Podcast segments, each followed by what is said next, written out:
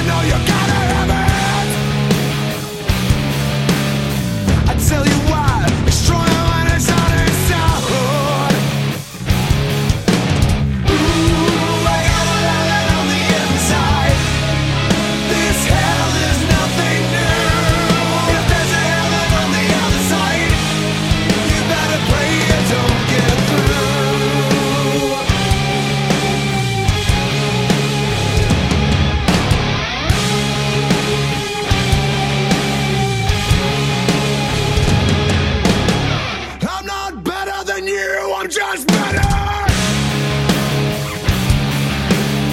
Thank God it's over and, and fabulous. Yeah, yeah. It feels like that they're real critiques on what is now perceived as celebrity. Yeah, yeah, it's a it's a disposable, and I even say it, and thank God it's over. Disposable celebrity, you know that kind of uh, the fact that you know just being a being a celebrity these days doesn't guarantee you that you have any content.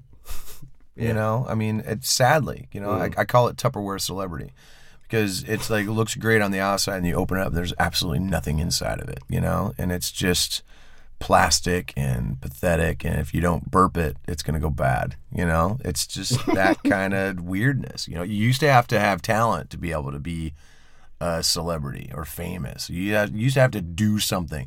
Now you can just lean in and talk a bunch of crap to somebody on Dr. Phil Yeah. and it's and you're massive. Like all of a sudden you have like 27 fan sites and people are trying to get you to be in their porn movie. You know, it's How about that? pathetic. That to me is really a reflection of where we are as a society at this point because we're so desperate for that taste of notoriety that we'll do anything. And but but you don't really have to do anything anymore. You mm-hmm. know, it's very strange. So that's you know fabulous in particular is about that whorish quality that comes with certain types of celebrities. Um, and then thank God it's over is me hoping for a day when we kind of get back to the the point where there's a little more content.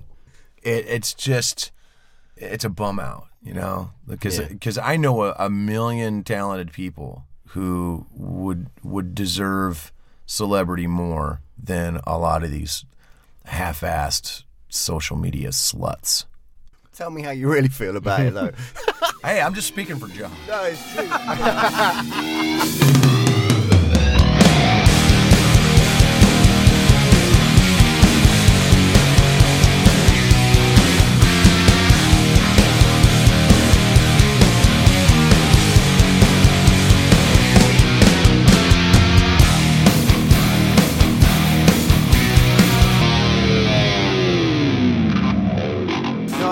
that, that that kind of ties in with with the uh, the whole sound of the record too, because like I said, bands were great. yeah, yeah. Back That- before that- the computer joined the band. It, it does it does feel a lot like that though, because Yeah. the whole vibe of the album is so. As soon as the gates open, it, it goes, Yeah. and it's properly vibey, and I, and I and that's a that's a huge reaction to that world of the way of recording and piecing everything together and copying and pasting and Yeah, we it was almost like we were we decided to be the antithesis to that completely. It's like we we don't need. You were recording in the room, so I mean, how did that feel? I mean, it's just a different. Literally, it's like playing live. I mean, that's what you're essentially doing. Yeah. And once we made that decision to record that way, I, I think that also got everybody excited. Mm-hmm. Because it's like, okay, we're not going to do what we've done in the past, where the drums are done and then comped and are perfect, and then you know moving to each instrument instead of, of us trying to just capture the way that you used to have to do it. Mm. Yeah. and we and that was the mentality going into it. You know we talked about you know the covers eps being like the beginning of it. It's like well all those songs that we covered, those guys all played it live. I mean, technology isn't what it is today, so it's like you had to be good and you were you were trying to capture a moment. You know, it was it was about a vibe and not being perfect. And I think that that's what this record is. It's if we were to take it into Pro Tools and try to grid it, it would not be perfect by any means, but it feels good, and you had to use your ears you know, instead of your eyes. Which is crazy to me, you know. When it's like, okay, it's it, doesn't look right, so it must be wrong, you know. But I've been able to see sessions of many classic bands, and it's like, I mean, It's like watching Yeah, I a mean, ladder. that's It's a like watching as a well, though, staircase. yeah, man. I mean, it's crazy. I, I think we touched base on that. Of you know, one of my favorite performances is Mitch Mitchell on Fire for Jimi Hendrix. But I tell you right now, you try to go tempo map that thing in Pro Tools, you'll pull, you'll pull would your hair melt out. down, yeah. yeah. I mean, so but it feels great, you know, or or. Queen. I mean, there's many multi tracks I've heard of that, and it's like you solo the guitar, and it's like way out of tune, and I'm just like, what the hell? But once you add it with everything else, it's that's yeah, it's that's what it is. It's them. We wanted to go back to that where it was about a vibe and it felt good, it, and then it sounded good. We mm. didn't care what it looked like on mm. a computer screen. I think that the songs really benefit for that. We should talk about some of the tracks in particular because Saint Marie. I get through the album and it's it's ticking all my boxes. Bunch of surprises in there, like the choruses are so ramped up. But you get to Saint Marie and it's like, what? yeah. It's not crowbarred in. It Yeah. feels perfectly placed and natural in there. Because obviously, if you're recording live, there's still a level of being meticulous with it, but it's it's a different animal, as you've said, from from mm. recording where where everybody's tracking certain things, and then stuff's getting beat oh, detectived, and then it's Yeah, blah blah yeah. blah blah blah. It, it flows perfectly. So then then you get to this song, and it feels like a real curveball, and yet not. It's not like a sore thumb. It's just like a beautiful respite. I can't lie. There's more to know than what's inside. Maybe there's some reason in my memories, but all I know it's easier to love you when I'm gone, but it's hard for me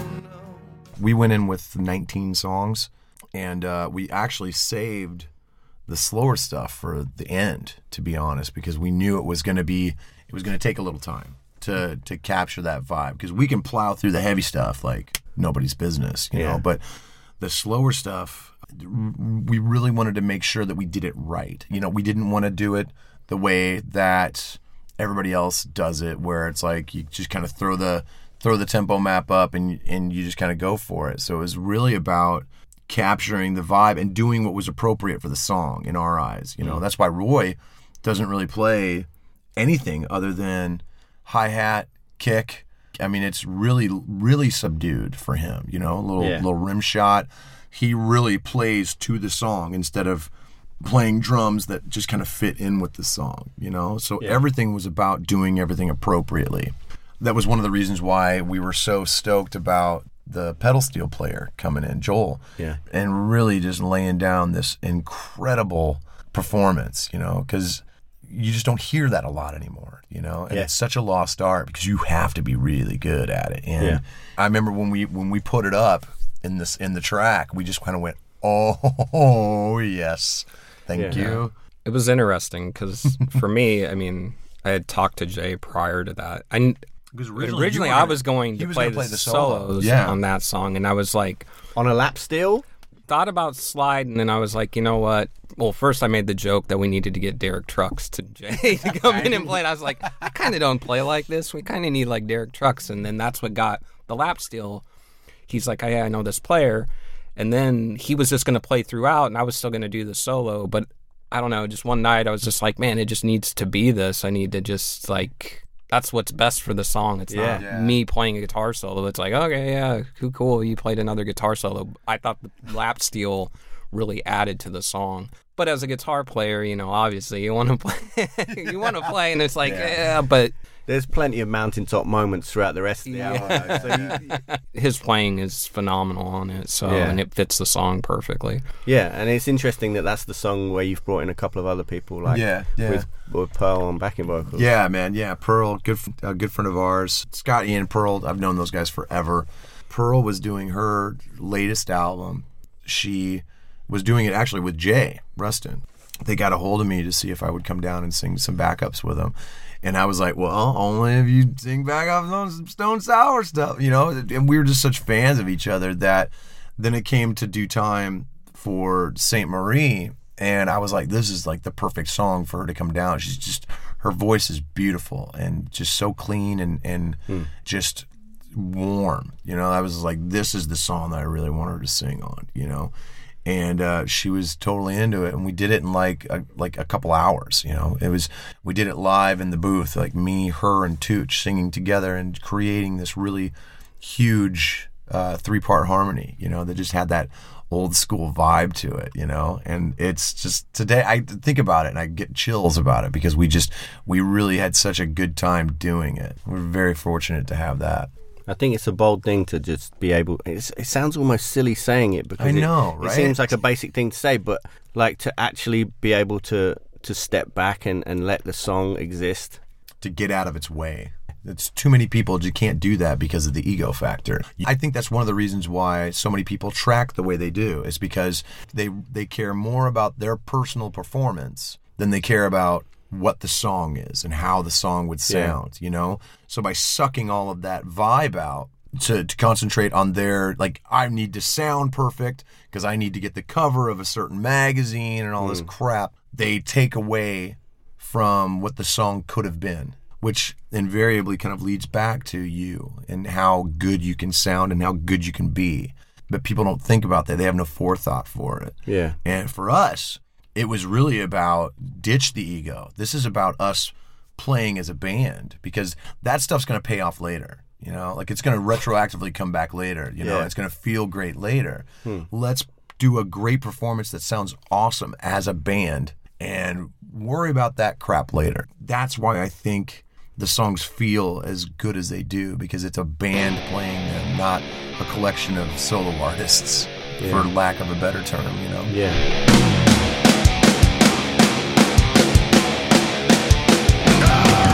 I'm Daniel. I'm with Corey and Josh from Stone Sour, and this is the official story of Hydrograd.